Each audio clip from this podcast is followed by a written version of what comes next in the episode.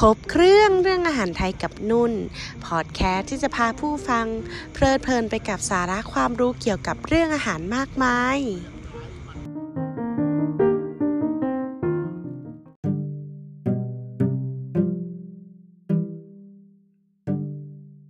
เชื่อว่าทุกๆทท่านคงคุ้นเคยกับอาหารไทยเป็นอย่างดี วันนี้เราจะพาทุกๆทท่านมารู้จักประวัติ ความเป็นมา และประเภทของอาหารไทยกันค่ะ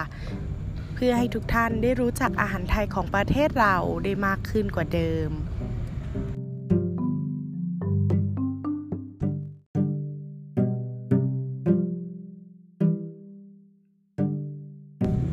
อาหารไทยเป็นอาหารประจำของประเทศไทย ที่มีการสั่งสมและถ่ายทอดมาอย่างต่อเนื่อง ตั้งแต่อดีตจนเป็นเอกลักษณ์ประจำชาติ ถือได้ว่าอาหารไทย เป็นวัฒนธรรมประจำชาติที่สำคัญของไทย อาหารที่ขึ้นชื่อที่สุดของคนไทยคือน้ำพริกปลาทู พร้อมกับเครื่องเคียงที่จัดมาเป็นชุด จากผลการสำรวจ 50 อาหารที่อร่อยที่สุดในโลก ปี 2554 โดย CNN ผลปรากฏว่าอาหารไทยติดหลายอันดับ ได้แก่ ส้มตำอันดับที่ 46 น้ำตกหมู อันดับที่ 19 ต้มยำกุ้ง อันดับที่ 8 และแกงมัสมั่นติดอันดับหนึ่ง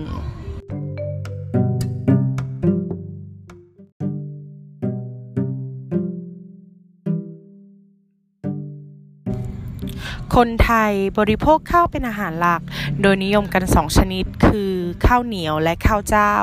คนไทยภาคอีสานและภาคเหนือนิยมกินข้าวเหนียวเป็นหลัก ส่วนคนไทยภาคกลางและภาคใต้นิยมกินข้าวเจ้าเป็นหลักประเทศไทยนั้นเป็นประเทศที่ผูกพันกับสายน้ำมาอย่างช้านานทำให้อาหารประจำครัวไทยประกอบไปด้วยปลาเสียเป็นส่วนใหญ่ ทั้งปลาย่าง ปลาปิ้ง จิ้มน้ำพริก กินกับผักสดที่หาได้ตามหนองน้ำชายปาก หากกินปลาไม่หมดก็สามารถนำกลับมาแปรรูปให้เก็บได้อย่างนาน ไม่ว่าจะเป็นปลาแห้ง ปลาเค็ม ปลาล้า ปลาเจ๋า ส่วนอาหารรสเผ็ดที่ได้จากพริกนั้น ไทยได้รับนำมาเป็นเครื่องปรุงจากบาทหลวงชาวโปรตุเกสในสมัยพระนารายณ์ส่วนอาหารประเภทผัดไฟได้รับ อิทธิพลมาจากชาวจีนที่อพยพอยู่ในเมืองไทยสมัยกรุงรัตนโกสินทร์ เมื่อมีการเลี้ยงสัตว์ขายเป็นอาชีพ และมีโรงฆ่าสัตว์ทำให้มีการหาเนื้อสัตว์มารับประทานมากขึ้น มีการใช้เครื่องเทศหลากหลายชนิด เพื่อช่วยดับกลิ่นคาวของเนื้อที่นำมาปรุงเป็นอาหาร เครื่องเทศที่คนไทยนิยมนำมาปรุงอาหารประเภทนี้ เช่น ขิง กระชาย ที่ใช้ดับกลิ่นคาวปลามานาน ก็นำมาประยุกต์กับเนื้อสัตว์ ประเภทวัว ควาย เป็นสูตรใหม่ของคนไทยอีกด้วย ขึ้นชื่อว่าอาหารไทย บนโลกนี้มีมากมายหลากหลาย แต่หากพูดถึงอาหารที่มีรสจัดจ้าน หลากหลาย หลากรสหลายประเภทต้องยกให้อาหารไทย เพราะอาหารไทยมีความแตกต่างกันในแต่ละภาคทำให้เราได้ลิ้มรสอาหารประจำภาคที่แตกต่างกันออกไป มีการแบ่งประเภทเหมือนกันนั่นก็คือ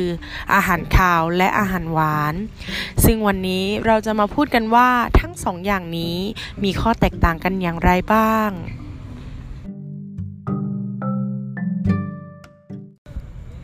อาหารคาวคือจะมีรสชาติทั้งเค็ม หวาน เปรี้ยว และเผ็ด อาหารคาวจะมีแกง ซึ่งในเมืองไทยจะมีแกงหลากหลายชนิดมาก แกงแต่ละอย่างก็จะมีการใส่เนื้อสัตว์ และผักลงไปตามสูตรอย่างที่คุณต้องการเมนูผัด อันนี้จะมีผัดแบบจืดกับผัดแบบเผ็ด ถ้าเป็นผัดแบบจืดจะใช้ผักเนื้อทุกอย่างปรุงรสด้วยน้ำปลา ส่วนผัดแบบเผ็ดจะใช้เนื้อและผัดกับผักพริกสดหรือพริกแห้ง หรือว่าอาจจะมีการนำเครื่องแกงมาผัดด้วยยำจะมีรสจัดโดยที่มีการแยกรสที่เป็นเปรี้ยวและหวาน ยำของไทยจะเปรียบเทียบได้กับสลัดของ ฝรั่งนั่นเอง เพราะยำเป็นอาหารที่ไม่หนักเกินไป หลายคนจึงเลือกทานในตอนเย็นเพื่อใช้ลดน้ำหนัก อาหารประเภททอด เผาหรือย่าง ถ้าเป็นเนื้อสัตว์เราจะดับกลิ่นคาวด้วยรากผักชี กระเทียม พริกไทย และเกลือ หลายคนชอบทานเพราะรสชาติที่หอมและทำได้ง่าย เครื่องจิ้ม นี่คืออาหารสุดฮิตของคนไทยเลยทีเดียว นั่นคือน้ำพริกต่างๆ มักจะรับประทานคู่กับผักสดและผักสุก หรือถ้าอยากเพิ่มความอร่อยจะทานคู่กับปลาทูทอด หรือว่ากุ้งเผาเป็นต้น เครื่องเคียงเป็นของที่ช่วยเพิ่มรสชาติให้กับอาหารมากขึ้น อย่างเช่น การกินของเผ็ดกับไข่ หรือ ปลาเค็ม และบางชนิดก็ต้องทานคู่กับผักดองด้วย และลักษณะของอาหาร อาหารหวานจะมีทั้งแบบน้ำ แบบแห้ง ปรุงด้วยกะทิ น้ำตาล แป้งมัน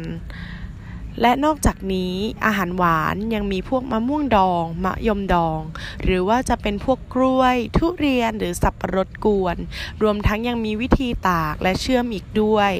และยังมีขนมอบที่เก็บใส่ขวดโหลได้นาน เช่น ขนมกีบรำดวน ขนมผิงเป็นต้น